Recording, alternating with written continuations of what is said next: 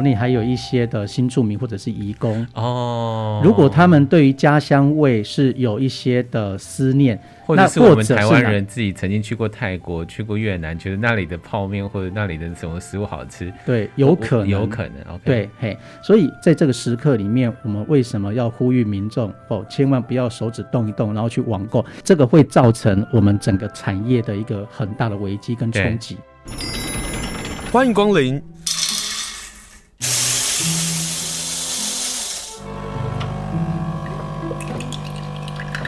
今天的盛情款待，请享用。最近，不管是从中央政府的政令宣导的广告，或者是从新闻报道，我们都会听到几个字，叫做“非洲猪瘟”。随着中秋节的即将到来，我们也发现，在呃政府的查气上非常的急切哦。刚好在这几天，其实也验出了三件非洲猪瘟毒性阳性的这个反应，呃，其中包括在月饼。所以今天呢，我们就邀访到花莲县动植物防疫所的所长周黄德荣，跟大家来讲讲什么是非洲猪瘟。所长好，呃，主持人以及各位听众大家好。先请教一下，非洲猪瘟跟一般猪瘟有什么不同？呃，非洲猪瘟哈，大概其实我们在所学里面哈，那其实他们的病理特征差不多，但是以非洲猪瘟这一个病毒来讲，它跟病呃，应该是说跟猪瘟的两个病毒原则上就是有所差异，一个是 RNA 病毒，嗯、一个是 DNA 病毒。哇，这又想到最近，如果大家对于疫情啊，人类的疫情有很大关系，什么 RNA、DNA，大家都有点基础的了解了。嗯，对，嘿，那这两个其实他们虽然一个叫猪瘟，一个叫非洲猪瘟，那但是他们的病毒其实是不太一样的。那再加上就是说，以前我们在教科书上所学的，都两个都是叫叫猪瘟，那是来自于非洲的这一个部分呢，它的可能的杀。杀伤力对猪的杀伤力更造成的病毒性可能来可能会来比那个猪瘟来强上个十倍。哦，所以呃，在相关的一些报告里面啊，就是说非洲猪瘟一旦猪只发生之后，它除了会发高烧，然后整个皮肤会有一些的紫斑哈，那我们叫做 cyanosis 的这样子一个特征。那除了这个之外，它大概。哦，比如说它会出现一些特征性的病变，哈，比如说在肾脏里面看得到火鸡诞生，我们叫我们在呃学理上叫做火鸡诞生。嗯哼。那还有像脾脏整个会比肿的比非洲呃比猪瘟来的大，哦，那以前的老师形容就是说可能肿大到十倍，那也不为过。哦。嘿，所以它整个而再加上整个的非洲猪瘟对于猪又是有所有品种猪都是有感受性的，嗯。哦，那所有年龄也都具有感受性，也就是说这个非洲猪瘟对于我们来讲，在我们的产业来讲，目前是现阶段是因为没有药物治疗或者是疫苗可使用，对，所以对于这个产业来讲，它的相当大的一个冲击，就是第一个会造成一个猪只的。呃，瞬间的死亡，对，哦，造成大呃出资的大量的一个死亡。那第二个就是说，为什么我们现在要防范来自于疫区的这一件事情？就是说，它肉品不能进来。嗯、那这又跟它的病毒特性又有关系，就是说它呃在一些的呃冷藏食品里面可以存活到一百天，哦，那到了冷冻食品它可以存活到一千天。比如说它的冷冻食品里头它还是可以存活的。对，然后一千天，哦嗯、对，所以这样子一个病毒特性，为什么我们现在来自于一些疫区的肉制品，要不断的呼吁民众，就是说，哦，不要从国外随意的携带这样子一个肉制品进来，哈、嗯。那从这个逻辑，我们再回过来，就是说，看国内万一发生了一例的病非洲猪瘟病毒的情形之下。我们不止面前面，不止面临马上的整个产业必须要去扑杀，就是像大大家回想一下八民国八十六年那时候的口蹄疫一样，对我们猪只发生口蹄，因为在这个时时间点之前，台湾是没有口蹄疫的，对，所以一旦发生的时候是完全用扑杀的，所以大家还会有一些的印象。民国在八十六年二十四年前左右，嗯，大家对于大量的猪只的扑杀这个画面，应该都还有一点印象。那一样的状况，大概在这一两年，大家看到一些媒体所报载，包括像中国发生非洲猪瘟的时候，大片路上的一些的猪大量的死亡，对这个画面，所以才会是说，第一个造成国内的经济重大损失，第二个就是说这些的呃产业经贸，我们马上就会被其他的贸易国家中断，因为就如同我们今天中断。来自疫区的这些的非洲那个非洲猪瘟的疫区的肉品一样的意思。对，那大家可想而知，就是说今天一方面是我内在受到冲击，二在我的整个经贸中断。嗯哼。所以为什么非洲猪瘟这一次在整个国内来讲，哦，那大家其实都已经呃形容就是说已经到了濒临城下的一个状况了。对，以往大概就是在外围哦海漂猪，或者是说有一些走私都还没进到国内。嗯哼。但是这一件事情在最近的这个情势已经是肉制品来自疫区，而且是进入到国内了。嗯。那所以为什么这些的事情之下才会紧急的去清查我们现在国内有没有发生疫情？嗯。第二件事情，那既然国病毒已经在我们相关的食品这些流窜了，我们大概在中央的呃整个通令全国的一个防疫政策，就是在于是说要守住最后一道的一个防线，就是来自于厨余养猪。嗯哼。那厨余养猪其实为什么会呃，这也也会一个很大的关键点，就是说在相关的报告，国外的一些情形之下，也是有一些的呃厨余来喂猪之后，那因为厨余。哦，这个病毒存在于肉制品丢到厨余之后，那只要在煮沸的过程中里面不完全，只要有病毒的存在进入到猪只，那猪是非洲猪瘟的宿主，所以一旦进入到猪的体内之后，它就会开始繁殖。哦哦，繁殖之后造成猪只的一个感染死亡，然后它就是从它的粪便、血液等等开始造成一些的污染。嗯哼，那这些的邻近的猪只就会开始发病。哦，所以这些的状况其实都是环环相扣的。对，嘿，那为什么这一次要禁厨余？就是除了国外的一些的呃一些的研究之外，就是说厨余来自于很多的一个感染途径之外，那当然它的感染途径包括像啊、呃、有人员的移动啦、接触啦、车辆啦、注射啦、哦、这些等等，其实都是传播这样子一个疾病的一个途径之一。那以目前我们国内的。一个厨余养猪，其实在西部还是蛮普遍的。所以大家去到西部，可能在乡间还有一些的状况看得到，就是说，哎，电线杆底下有那些厨余桶。哎，那是小时候的这个印象，现在花莲已经不再有了，对不对？花莲现在是不做对厨余养猪嘛？对对，对，我们花莲其实，在一百零八那时候，因为非洲猪瘟已经开始有一点在敲国门的这样子一个状况了。对，对，所以当时候也因为这样子一个状况，县政府在一百零八年，哈，那县长这边就毅然决然，倒是。当时候有听过，呃，有做了一些的争论呐、啊，嗯，有一些的讨论。那后来当时候的县长，就是现在的徐县长，就是毅然决然，就是一百零八年那时候在花莲就整个全部禁用厨余养猪了。嗯哼。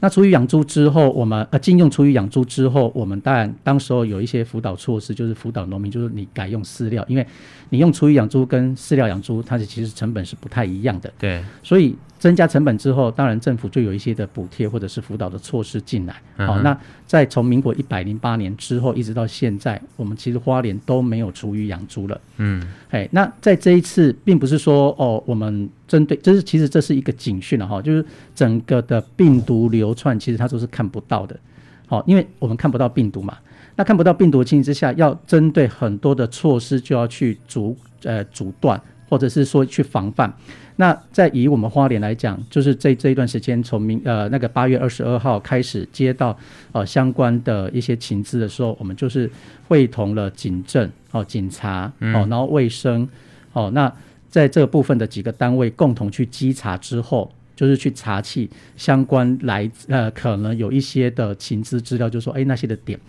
那在二十二、二十四、二十六。这几天我们分别总共查了二十八处，嗯哼，好、哦，那这里面的采样的件数是三件。那目前二十八处是说就是养猪场吗？不是不是不是，就是有一些情资的点，比如说，哎，可能是越南的某某贩售食品的，哦、或者是说，当当然这东西是有情资来源的，就是说针对的这一些的饭店家啦，或者是那个处所啦，嗯、这二十八处就是全部去联合稽查，对。那联合稽查之后，目前呃在当场有看到一些可能诶当事人他没有办法清楚交代的，或者是说很明确，就说哎这可能是来自于疫区的肉制品，嗯，那可能就是要先查扣采样。对，哦，那当在这几次里面，我们是采样了三件，那这三件后来去送验都是阴性。嗯，哦，那但是我在这边其实也是呼吁各位听众朋友哈，哦，那还有我们所呃朋友的朋友这些，其实。呃，网购食品以现阶段整个的网络发达的一个环境里面，嗯、其实哦，太容易了，太容易了。那大家真的不要千万就是说哦，不要用那个滑鼠点一点哦，我去国外网购什么什么东西进来。嗯、那其实大家的饮食上也不缺说哦，我一定要吃到哪一个国家特定的某一个东西。不是，我们这台湾的猪很好，为什么一定要吃国外的猪的相关制品？呃，或或许就是说，我们其实国内还有一些的新住民或者是移工哦，如果他们对于家乡味是有一些的思念。或者是我们台湾人自己曾经去过泰国、去过越南，觉得那里的泡面或者那里的什么食物好吃，对，有可能，有可能。OK，对，嘿，所以我们就是说，在这个在这个时刻里面，我们为什么要呼吁民众哦，千万不要手指动一动，然后去网购，这个会造成我们整个产业的一个很大的危机跟冲击。对，那大家如果想象，就是说民国八十六年那时候的情况，如果再把它放到现在来讲，你看会有多少人影响生计？因为猪肉制品整个产业里面包括了太多了养猪业，对哦，不是只有养猪业，养猪的相关的产业、饲料厂、药厂，嗯，哦，或者是说等等的加工品等等这些的产业，它有受到多大的冲击？哦，所以我们这个部分真的不能说哦，我们就只是手指动一动，嗯，好、哦，那还有大家会觉得是说，哎，那我既然网购食品，那主要它是感染猪而已啊，对我人又没有什么影响，哦，那。这个部分，我们大家跟大家讲一下哦，因为肉制品大家没有办法去分辨说这个是不是里面有一些来自于疫区的肉制品或者是病毒等等，嗯，根本没有办法分辨。那所以在这样子的一个情形之下，可能我们其实在这现今的国呃国内啦，饮食其实是有一点过剩的，嗯，哦，吃一吃，那可能就是说丢掉丢丢丢掉。那所以这个部分就会连间接的跑到的厨余那个地方，好，这是联动的。跑到厨余那边之后，它的肉制品万一有一些的病毒，它不是那么的，呃，被经过相关，比如说煮沸啦，或者是整个一些的蒸煮，哦，完全的灭菌哦去化，那这些的病毒一旦进入到养猪的产业里面，这个威胁就扩大了。嗯，那还有民众可能会疑惑，就是说，诶，那我这些的肉制品人吃了会不会怎么样？那其实，在整个的报告里面是研究里面是人对于非洲猪瘟里面不会有什么样的特别的感受性。为什么？因为你看哦，你刚刚说，呃，冰冻要一千天，对，然后要煮沸，可是如果煮沸不全的话，它是病毒还是存在的，对。但为什么进入人的人体当中就不会影响到人体，甚至于不会产生异变的这个状况？嗯。这其实跟它的病毒特性有关啊，哈、嗯，就是说这个病毒特性对于呃动物，哎，对于猪它有很高的感受性，那对于人其实它并不是它的主要的宿主，所以一方面这不是我吃的菜。所以我就不会攻击它，我对它也没用。嗯，好、哦，它有另外一个是它的病毒是它的特性是在三点五耐酸碱哦，比如 pH 三点五到十一点五，这是它的 pH 大概的可以容纳的，就是说它可以存活的 range。对，那人的胃酸呢，大概是一点五到三呃一一点九到三点五，这中间就是很偏酸了。对，所以这个病毒一旦进入到里面，我们的胃里面，第一个它可能会被胃酸给。去化了，对，去活化。第二个是人不是它的主要宿主，所以它对于人也不会感染。所以经过这样子一个饮食之后，人的排遗粪便是不会出现非洲猪瘟的。对。但是我要跟大家讲，就是说，在没有吃到我们人体里面，然后透过可能哎我们的饮食残剩余的部分，这些进入到厨余，然后厨余再进入到养猪场。这个风险就非常高了，嗯，所以为什么在中央疫情指挥中心这部分，它就是在整个呃二十七号哦、呃、上哎上个礼拜在二十七号就是紧急的公告，对，从八月二十七号左右，从八月三十号开始全部的暂停进入厨余，对，哦、呃、就是猪场禁止禁止有厨余进入，从九月一号我就完全禁止，一直到九月三十号，目前的暂行措施就是全部不能。有厨余养猪，嗯，为什么？原来是现在中应该是中秋节烤肉，然后有很多肉品或者很多的东西吧？呃，这这这其实这这其实也是一个一个一一个因素啦。嗯嘿，因为中秋节大概是国人的三大节日之一，所以会有很多的肉制品的需求。对，那再加上这一次的禽资进来的其实是来自于越南，那越南当然就是有所谓的思念家乡的这些食品的东西进来，所以这些的。这些等等的因素加总起来，嗯、我们才会就是说中央这个部分才会毅然决然在这个时间点非常的去严谨对待，把它给守住，要在这个那个猪鱼养猪这一件事情上。嗯、所长，请教一下，您刚刚一直提到那个疫区，疫区啊，对，疫区到底是哪几个疫区，或者是说哪几个国家并不是疫区？那对于民众在选购的时候，嗯、他就知道哦，比如说我们现在大概都知道是来自越南的、嗯、越南的相关制品，我们就不要去购买哈。嗯、但是也有别的国家，比如说中国或者是其他地方。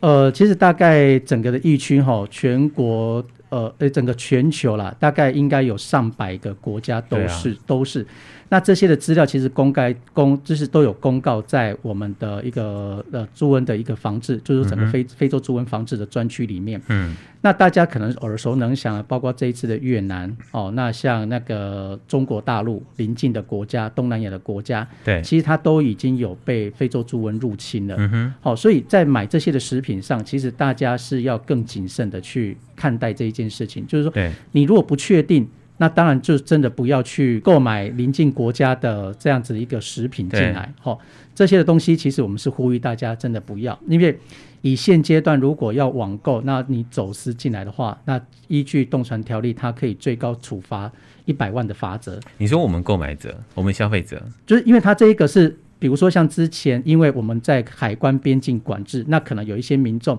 他并不清楚，对，那当然也不能不清楚说就没有所谓的罚则，对。如果来自于中国大陆或者来自于就是说你未通报申报的这些的食品，哦，大家可能会觉得说，哦，我只是带了一一条火腿肠也没什么，但是这样子就是说他必须必须要通报。对，那如果这样子一个状况，大家就是哎，就是说整个在罚则上最高可以被罚到一百万。哦，所以在国境的这个部分是做做这样子一个管制，希望民众旅客不要行李里面夹带一些肉制品。好、哦。这一次当然是有必须要检讨，就是说在整个边境哦，就是说整个的边境管制，对边境管制，像呃，比如说关税署，关税，对，就是那个部分的进口的这个部分，它可能有一些夹带并没有去申报的这些的违规行为，嗨，那还有在可能也呼吁大家，因为可能花莲我们是目前是没有了，就是说我们一百零八年已经处于禁止养猪之后。那这个部分在西部，如果是有我们花莲的听众，或者是全国的其他听众，可能在朋友里面，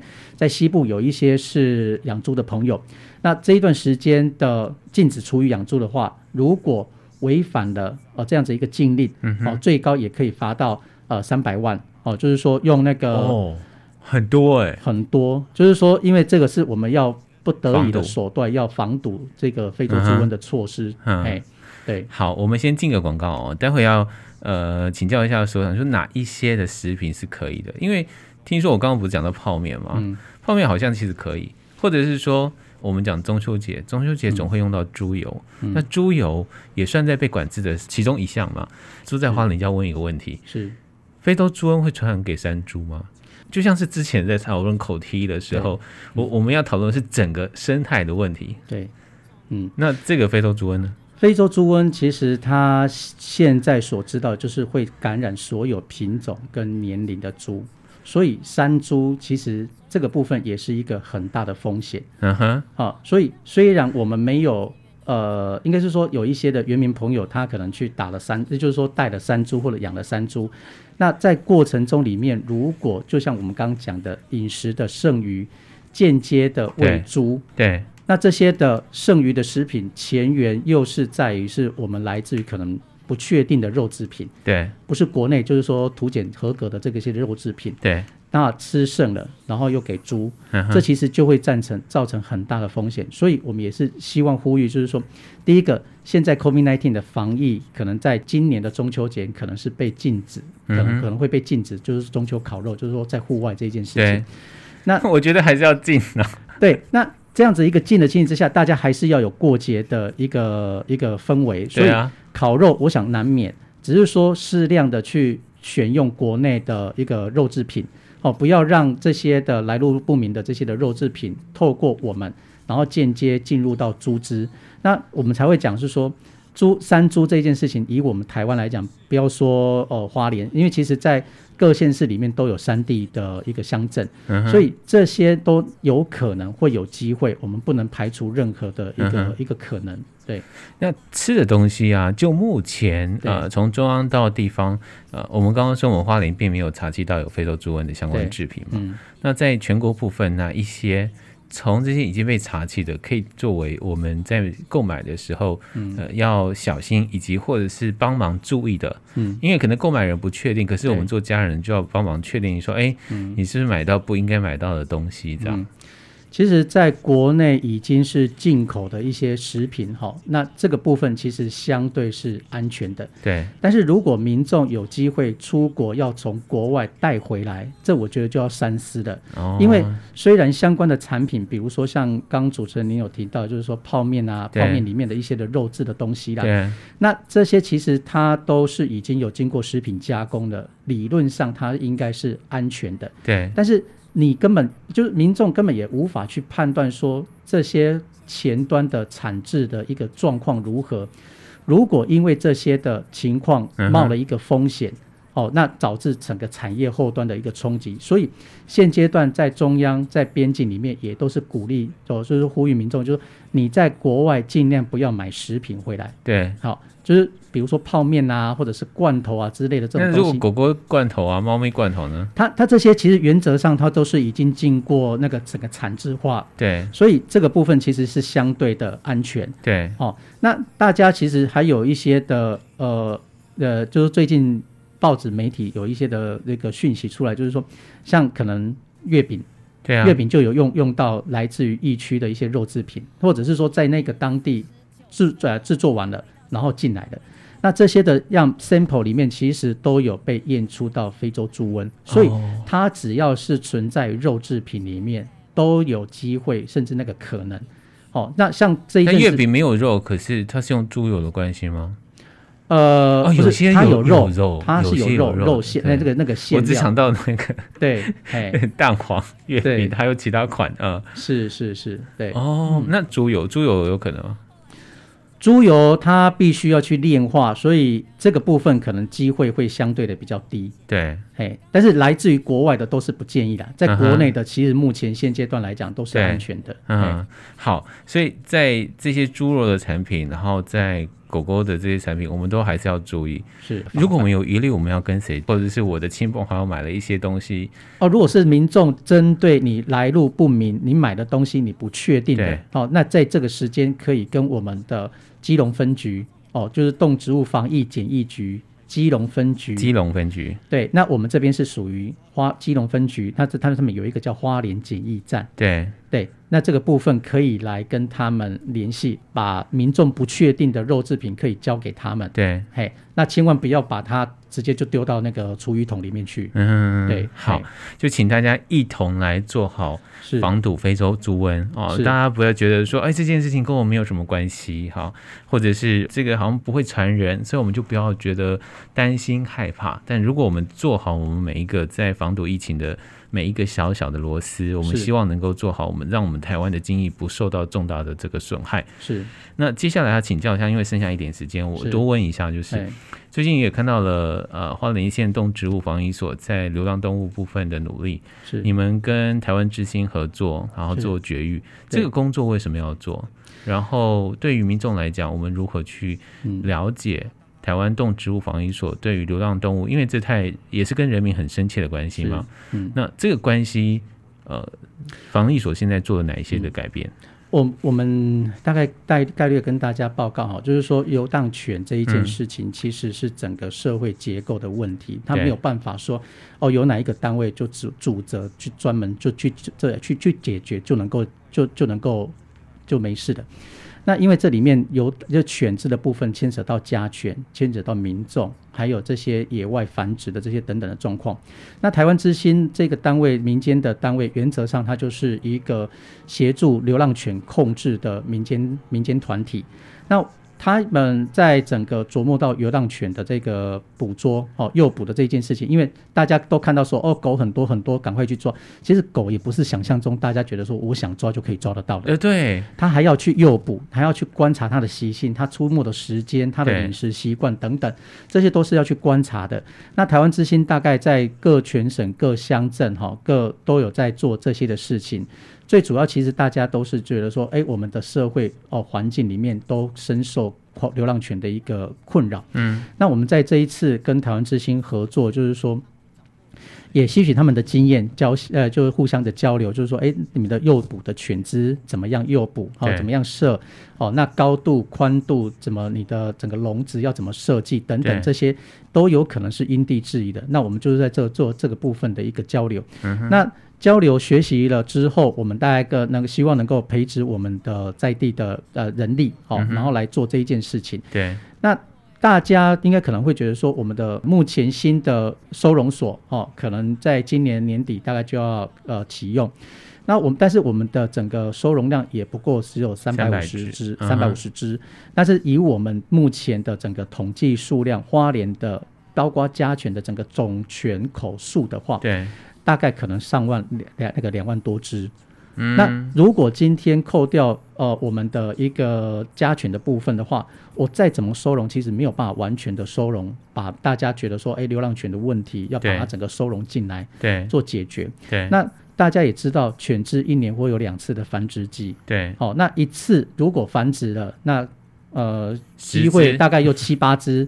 哦，那你大家可以去算一下这样子的倍数成长，嗯，哦。那所造成的民众的冲击是多大？嗯，那当然我们也是呼吁说，家犬除了报备报准之外，其实应该都要去做绝育。对，好、哦，那如果没有绝育的话，其实它它目前依照动保法也会有罚则的。哦，大概五万起跳。哦，绝育的部分。嗯哼，所以我们一方面是鼓励民众，就是说家犬要把它做绝育，不然的话犬只哈可能它就会东食西宿。对，哦，晚上。可能在这边吃哦，那白天可能跑出去哪边玩？对，那玩一玩之后，外面可能又生了一堆。对，哦，那如果又带回来，家里也没办法处理，那这个部分是不是又造成一些后面后面流浪犬的一个问题？对，哎，所以我们一希望是说，第一个这个流浪犬的问题，我们希望是大家能够做宠物登记，哦，那去做绝育。那大家也不要忘了，现在的流浪犬里面一个潜藏的一个疾病叫做狂犬病。对，哦，那在狂犬病里面，从民国大概五十年之后，台湾的动物病例结束之后，其实当时候一直从五十民国五十年到现在，其实台湾是都没有发生狂犬病的。嗯哼。那我们也曾经呃，就是说呃，宣布是非呃非狂犬病的疫区国家。但是从二零一三年吧，嗯，好像印象中是二零一三年，台湾发生了第一个幼獾的病例之后，台湾又成为了狂犬病的一个疫区国家。对，那狂犬病它就是目前现阶段虽然它都局限在幼獾或白鼻心的野生动物，但是只要发生狂犬病，它发病的时候，它就有可能会去乱咬。因为它是属于哺乳动物的，所有哺乳动物温血动物，对对对，它只要是温血动物，它都会感受性。对，嘿，那它的病毒都是透过咬这个机制，因为它会存在它的那个口水啦、体液啊这些唾液这些等等，经过咬之后，它就会传给下一个动物，所以。这些的野生动物，第一个，我们当然希望是说，大大家不要去随意的接触这些的野生动物。那第二个，狂犬病其实它是有疫苗可用的，所以希望大家去多多的呃帮家犬哦施打狂犬病疫苗哦，这一方面来保障民众，也是一方面另外保障民众。对对，嗯。嗯、可在地方上，呃，大家对于狗狗的绝育这个事，对，往往会流于可能呃一些漏尿的问题啦，嗯、或者是呃荷尔蒙的问题啦，嗯，亦或者是觉得应该要保留它自然这样的一个想法。嗯，这这个除了用法去规范之外，嗯，防疫所这边有没有更多的积极去宣导，让大家知道说？因为我们花莲很麻烦，是它并不像是都会区，嗯，都会区是把狗狗养在自己家里嘛。对，嗯、那花莲是有一个状况是放养。对，如果它还没有绝育，它一旦放养出去的时候，嗯、就是白天就让它出去，然后让它自己出去玩，嗯，或是让它出去尿尿等等的哈、嗯。那当然还有一些环境这些等等问题。但是如果他在外面啊、呃，可能情窦初开啦，或者有喜欢的狗啊，嗯、那就会产生更多的流浪狗这个问题。嗯、所以根本溯源上，主人的责任感，或者是对于动物保育这样的一个观念，还是最终要处理的，是不是？对，呃，其实就诚如主持人刚刚讲，您。就是说，听到这个情境，大概就是会主要落在家犬居多。对，所以我们当然是希望能够透过不断的呼吁或者是宣导，能够跟民众讲说，除了报准之外，嗯，哦，就是说，像有一些民间可能他特殊需求，他必须要报准，我不去帮他结扎这一件事情之外，对，其实按照现在的动物保护法都要绝育，哦，都一定要绝育。那如果说我们今天私自繁殖都不行。啊，私自繁殖就处罚，私自繁殖都不行。私自繁殖其实它就是违反了因为所以只要是涉及到繁殖这件事情，它就是必须要登记，好去做那个我们的呃繁殖业者的登记。嗯哼。哦，那如果除了这个之外，如果民众有私自的被检举说，因为是有繁殖的这件事情的话，那他就会有所谓的罚则。那刚刚讲的民众的这一件事情，为什么我们才会讲？呃，狗的问题不是只有狗的，狗的。嗯这个部分而已，是牵涉到很多的人的问题。对，就像刚刚主持人也有提到，就是说牵涉到了那个荷尔蒙呢或者繁殖的这种，所以曾经也有一些的民众的声音，他会觉得说，那我们一不能剥夺了狗的一个所谓的繁殖的这一个天性，或者说它的一个福利。但是大家想看看，就是说这两害取其轻的情形之下，我今天又要控制这些数量，民众又没有绝育，这些完全是整个恶性循环的。根本没办法解决，所以才就是说，现在的法令才会讲说，你除了报准哦之外，那你其他的狗照理讲都要都要是要都是要绝育的。对。那我大概在这边跟大家分享一件事情，就是说，呃，大概在两三个月之前哦，也发生了一些动保案子。那动保案子里面，后来发现就是说，虽然是两造了哈，因为造成是动保事件的。那虽然两造哦，续主都各有各的一个问题存在，但是。后来的死亡的狗犬只呢，被解剖之后，因为要鉴定死因嘛，那被解剖之后发现它没有绝育，它没有打宠物晶片，所以这些的法则一加起来，那个上看七八万是跑不掉的。哦，哎，所以民众会觉得说啊，我怎么知道犬只要绝育呢？但是就这样这样子一个状况，当然我们必须要不厌，就是说一定要努力，就是我们也要多努力的去跟民众宣导，就是犬只就是一定要绝育。对，好，那不然的话，像现在大家耳熟能详、常常举例的，就是说。哎，难道现在大家会认为说我骑摩托车不戴安全帽这件事情是 OK 的吗？我红灯右转，我刚刚刚刚刚没有被抓到啊，那我在下一个路口被抓到了，你怎么会你怎么会抓我呢？因为刚刚没被抓到啊。对，好，所以像这样子一个状况，我们当然是希望民众透过。呃，政府不断宣达，可能都有一些未达的一个领域啦，哈，所以我们也希望够透过朋友的朋友这样子去宣达说，嗯，犬只其实都要做绝育的，对。那我们当然只能说尽力尽量去做，就像我们刚刚谈到台湾之星在七星潭做一个示范绝育的这个状况，我们要去访家访哦，家庭访问，就是说这个区块里面到底有多少民众养了狗，对，去家访。但是我们同仁回复回来的讯息，通常都是碰到民众说：“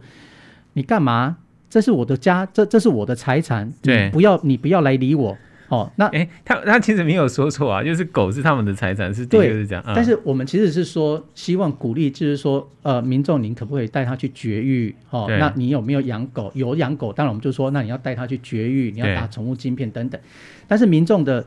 我们常常碰到的民众。很多大概都是反对的，对啊，反弹的，所以才请所长帮忙宣导一下。对，所以我们才会讲是说这个部分我们碰到了，那当然只能不厌其烦的跟民众沟通。那大家其实都碰到一个状况，就是说反正我就不要嘛，那我被抓到了我再说嘛。就像才会跟大家分享，就是刚刚我讲的那个案例，发生动保案子，两、嗯、个两个事主两个民众，然后因为两只狗造成了冲突，对，结果有一只狗死掉了，结果被。呃，因为它涉及到动保法，那后面又要去做解剖，结果发现这只被打死的这一只狗，它没有绝育，没有重登，这样子一个法则下来，嗯，最起码大概八万块，嗯，好，今天非常谢谢所长在今天节目最后跟大家分享这件事情。所谓的宠物呢，就是宠登呢，就是宠物登记。对，那希望大家给予这些狗狗、猫猫一个身份证。嗯，如果它走失的话，或者走丢的话，嗯，那它至少我们在帮助它的时候，它可以找到回家的路。对，你做宠登，你就必须做绝育，你就必须要打狂犬病的疫苗，这些都是要做的。对，而绝育不是把它的那个鸡鸡拿掉啊，只是把它的睾丸拿掉。嗯，那母狗部分就拿掉它的子宫啊，还有卵巢。嗯，所以对于狗狗的那个伤害，或者是大家很担心那个雄风不在这个事情，就请不要用人类的想法去看待。但如果你要用人类的去想法去看待的时候，也请想想这些狗狗如果在外面繁殖出来的时候，其他的狗狗的这个生态。或者是对于自然生态的影响，其实都是存在的。那作为我们自己爱狗爱猫的人，我们可不可能一起来做好这样的防堵的工作？是，还包括要防堵非洲猪瘟。对，今天非常谢谢所长接受我们访问，让我们大家知道非洲猪瘟以及现在政府所做的事情。呃，我再给我十秒钟跟大家分享一下哈，我们今年花莲县的三合一，就是包括刚刚讲的狂犬病、晶片，对，还有那个绝育这三件工作，我们现在已经都有在执行了。那大家如果民众有需要的话，可以先跟我们的乡镇公所来做登记。目前的经费是执行到年底十二月二十号。哦，这很重要。这三这三件事情，就刚刚讲的，我们讲的俗称叫三合一。对，哦，就是晶片。绝育跟狂犬病的疫苗这三个工作，然后在只要民众有需求，都可以跟先跟乡镇公所登记。那我们今年得标的厂商就会排定时间去巡回去做这一件事情，帮大家。那这个都是免费的。哦，好，对。跟大家说，真的赚到，因为我们家狗狗做了宠灯，我们家狗狗也做了绝育，我们家狗狗也是自费 做狂犬病疫苗，还有包括八合一疫苗，那个钱真的很多哦。既然政府都在做这个事情，我们就顺水推舟，我们就把这个事情给做好。嗯，那我我觉得这是让我们花莲变得更好可以做的这个事情。对，是所长，谢谢你了，哪里？谢谢，哪里？谢谢。